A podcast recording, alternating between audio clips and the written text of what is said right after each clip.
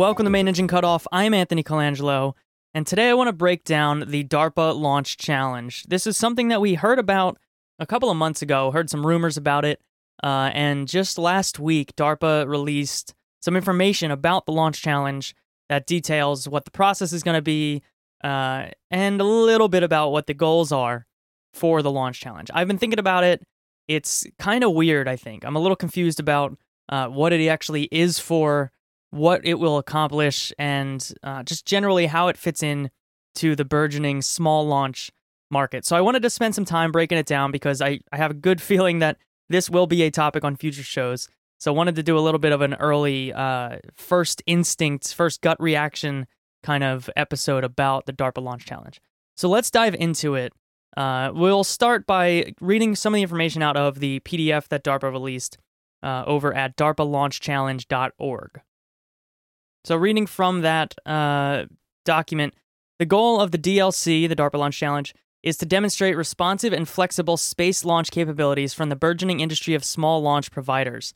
The payload range they indicate here is 10 kilograms to 1,000 kilograms. The DLC will focus on driving the emerging small launch community to be able to launch from anywhere on extremely short notice without prior knowledge of their missions. There will be a close coordination with the Federal Aviation Administration which grants licenses licenses for commercial space launches and will be involved throughout the DLC.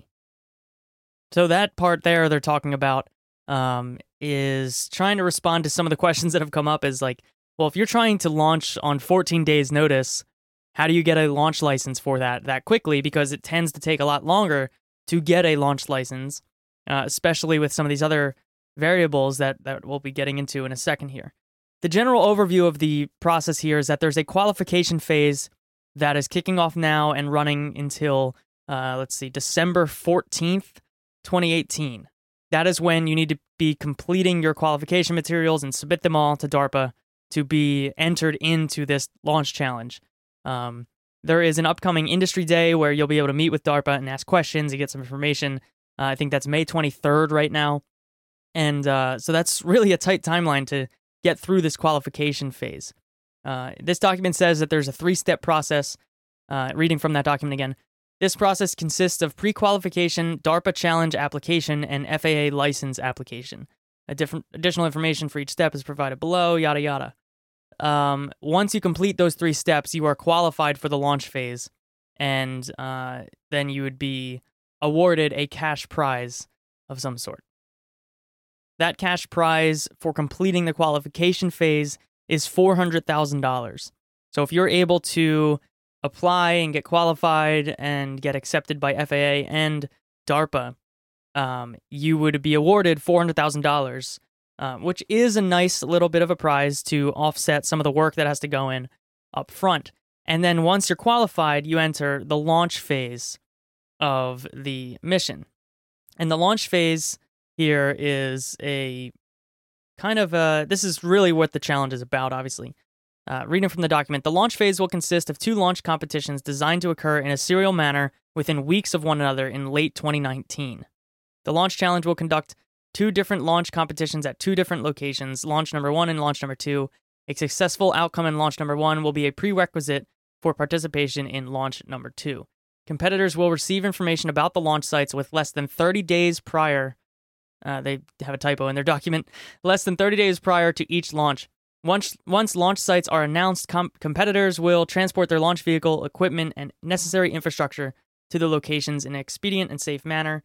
Teams will receive further requirements for each launch less than 14 days prior to the launch, including specific launch pad, payload, and orbit details, as well as the physical payloads to be launched.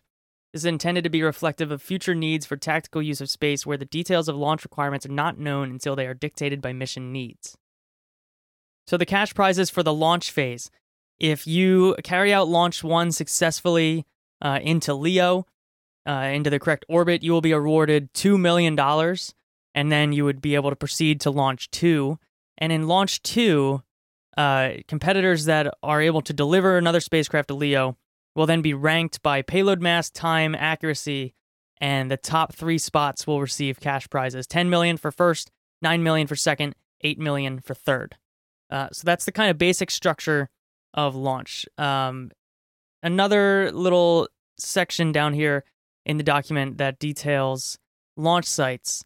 Um, apparently, here's here's what they say about where these launch sites would be.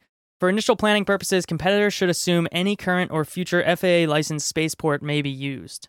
Launch site services are planned to be austere, primarily a concrete pad with bolt down fixtures and generator or shore power. DARPA may consider providing additional commonly used resources dependent upon needs common among competitors. DARPA will provide a list of potential launch sites in early 2019.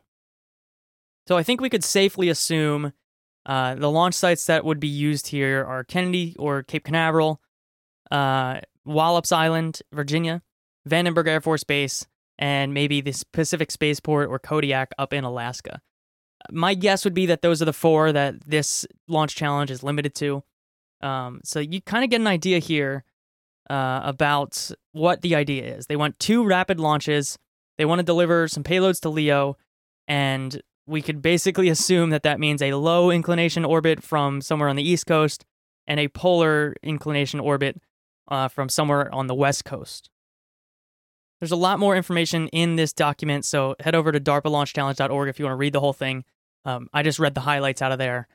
So, knowing the timeline, the budget, the goals of the mission, the mission uh, outlines there, I want to get into some speculation about who might enter this thing, what DARPA is trying to get out of it, and uh, really just try to figure out what's going to happen here over the next two years with this launch challenge. But before we do that, I do want to say a very, very big thank you to all of the supporters of Main Engine Cutoff over on Patreon. Patreon.com slash MECO is where you can go to help support this show. This is a listener funded show exclusively. No ads, nothing, no outside influence.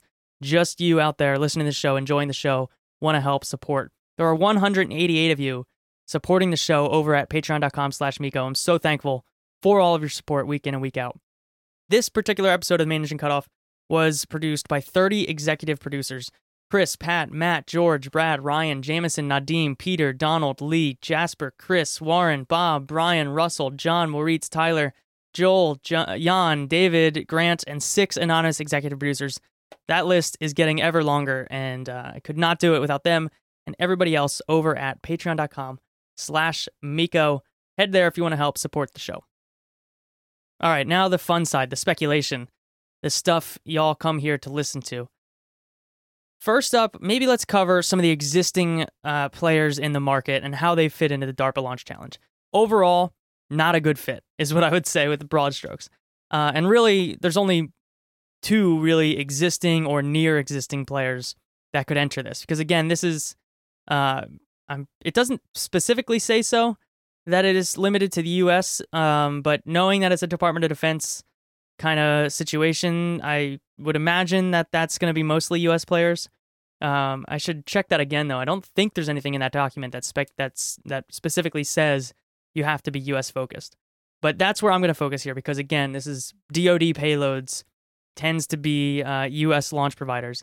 So first up, Rocket Lab. They are the operating small launch player in the market. They are right out of this because they launch out of New Zealand. They cannot launch from these other uh, sites that are going to be used. Um, so really, you know, the idea here of launching from multiple sites and being in the continental U.S. or whatever is is right out for Rocket Lab. That's not going to work. Good price for Rocket Lab though. Um, if they weren't already flying, right? Ten million dollars for first place. That covers two flights from Rocket Lab. So um, overall, the prize money would work out. But again, would be super weird for a company that's already operating to enter some sort of experimental launch challenge like this for the chance of funding their two missions. So that's that's kind of an odd thing that we'll keep coming back to here over and over again. The other near existing player is Virgin Orbit. They're getting ready for their first launch. I think that should be uh, under their belt this year. Air launch was not specifically alluded to in that document, but uh, based on the specifications, it's obviously a very good fit for it. They, can get to multiple uh, launch inclinations with air launch um, and they're able to take off from their spaceports. So I think they would technically fit. But uh, again, Virgin Orbit would be a weird fit here uh, because they will already be operating by the time this launch challenge is taking place, and a single Virgin Orbit launch is about twelve million dollars. So I'm not sure why they would enter, you know, two launches here to potentially win. Uh, I guess 12 million total if they were able to finish launch one and two. Um, to barely cover one of their launches, I'm not sure what they would be incentivized here to enter this competition. So, from looking at it in that perspective, I think the DARPA Launch Challenge is specifically focused on new entrants into the small launch market. There are no fewer than what I've calculated to be one quadrillion small launch players uh, that are getting ready to to be active. So I really think that the DARPA Launch Challenge is focused on those players. So let's run through the ones that we know about publicly and try to figure out if they would be a good fit or not, uh, and see what we can draw from there. First up is Vector. We've heard a ton from Vector in the past year or two. Uh, I generally am pretty skeptical about Vector. There seems to be a lot of talk, not a lot of action yet. They say that they are working towards maybe launching something into orbit um, this summer from the Pacific Spaceport. They are definitely the lower end of the payload scale. So the payload scale for the DARPA Launch Challenge is 10 kilograms to 1,000 kilograms. Vector is right around 50 kilograms um, per launch or something about that. Very, very low payload. Um, but they have this mobile infrastructure, right? They can quote unquote launch from anywhere. Uh, they have this mobile launcher that they can take. Uh, they've already done some launches out at the future site of the Camden Spaceport in Georgia. They've done a suborbital launch from uh, out near them in the southwest. So they do have this mobile infrastructure, which is kind of what they need for this DARPA launch challenge. They need to be able to take their stuff over to Cape Canaveral, for instance, and then move it over to Vandenberg, or take it from Wallops and move it to Kodiak, um, Pacific Spaceport. I keep Kodiak is such a better name. I'm probably just going to keep calling it Kodiak, to be honest. Um, price wise, I don't think we have a specific amount uh, pegged to Vector yet, but in general, with that low of a payload, I think they would be able to get two launches under that $12 million prize uh, total if they were to finish launch one and two. So, money wise, uh, I think that would work out for them. Overall, the money isn't great here. I, it's not a particularly compelling amount of uh, funding, um, but we'll get into that in a second. We have this Astra Space Company that was supposed to carry out a suborbital launch uh, from Pacific Spaceport just a couple of weeks ago, but they had to uh, scrub, and then they're going to take a couple of more weeks or months to get that back in order. But the idea there, again, is to have some mobile launch capability to be able to uh, responsively launch something up uh, from any spaceport. So they, they are a very good fit for this. They have worked with DARPA in the past, so maybe DARPA knows something about uh, the specifications there. They are still pretty quiet, uh, but they seem like a good fit here. Firefly, uh, the resurrected Firefly, right now. Uh, Firefly Alpha is scheduled to be launching by Q3 2019, they say. Uh, so late 2019 fits with the DARPA Launch Challenge prize. And from the Firefly uh, Alpha user's guide that they released about a month ago or so, they have this little excerpt. Firefly is currently securing a site at Vandenberg Air Force Base to support the initial test flight of Alpha and a substantial number of future customers. Documentation submission to Air Force Space Command and Vandenberg Air Force Base 30th Space Wing is complete. Vandenberg is Firefly's primary planned domestic launch site, uh, and that will cover obviously polar inclinations. The uh, they also go on to say that they are in the process of securing an East Coast launch site. Uh, potential locations would be Cape Canaveral, Kennedy Space Center, or the Mid Atlantic Regional Spaceport. That's Wallops Island in Virginia.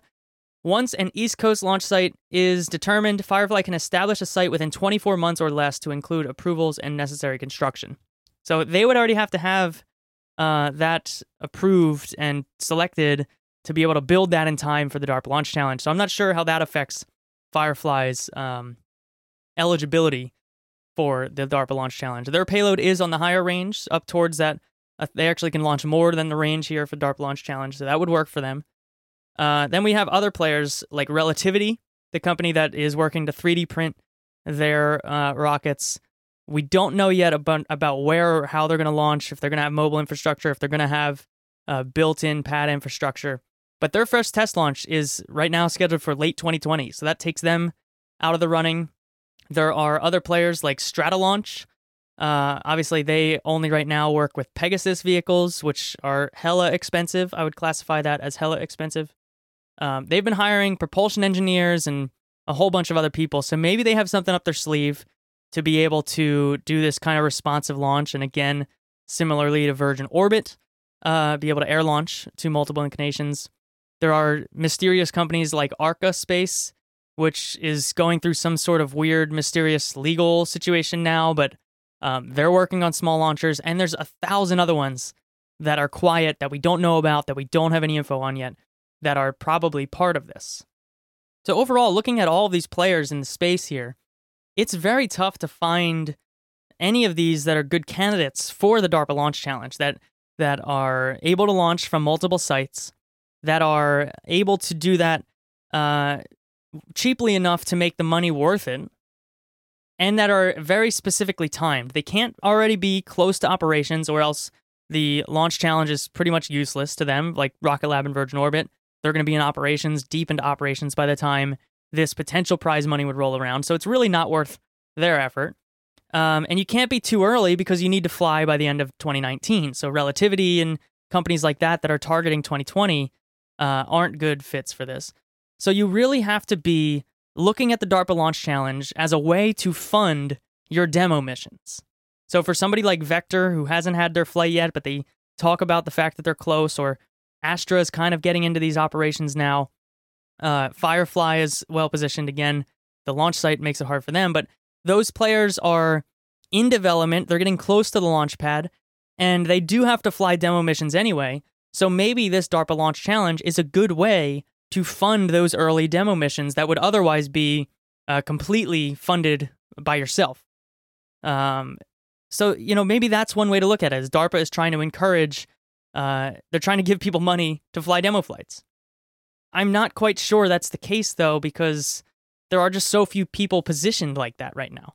So either DARPA has some inside knowledge of who's getting close to the launch pad, who could be on the launch pad in a year or so, and, or they are using this as a way to kind of flush out these companies that are right now in stealth mode, as they call it. Uh, maybe they're using it as a way to flush some of those out and say, uh, hey, we're going to keep all of your information confidential if you apply for this, but we want you to know there is this prize money to be awarded, that it seems well fit for demo flights. If you are getting close to operations, we would like to hear from you and we would like to start working with you on things. That is my overall theory right now that this is DARPA's way of putting some feelers out about who's getting close to the launch pad of these small players out there. I'm not quite sure who they're going to find. I'm very intrigued about if and when they find anybody for this kind of thing that we don't already know about. Um, but that's kind of what I'm going to be watching for in this DARPA launch challenge to see if anyone comes out of the woodwork with a vehicle that's close to ready, uh, in the way that Astra Space has, has in the past couple months, uh, appeared on the scene out of stealth mode and, and had a at least working first stage that was going to do a suborbital flight. So it'll be interesting to see who comes crawling out of the woodwork for this kind of thing. Uh, and I'm sure, like I said at the beginning of the show, I'm sure this will be a topic on a future show. So I wanted to get this little bit of thinking done up front before we get into all of that. So with that, that'll be it for this week. Uh, thank you so much for all your support again over at patreon.com slash MECO. If you've got any thoughts on the DARPA launch challenge, I would love to hear them. Anthony at mainenginecutoff.com is the email, or on Twitter at We Have MECO. Otherwise, thanks again for listening, and I will talk to you next week.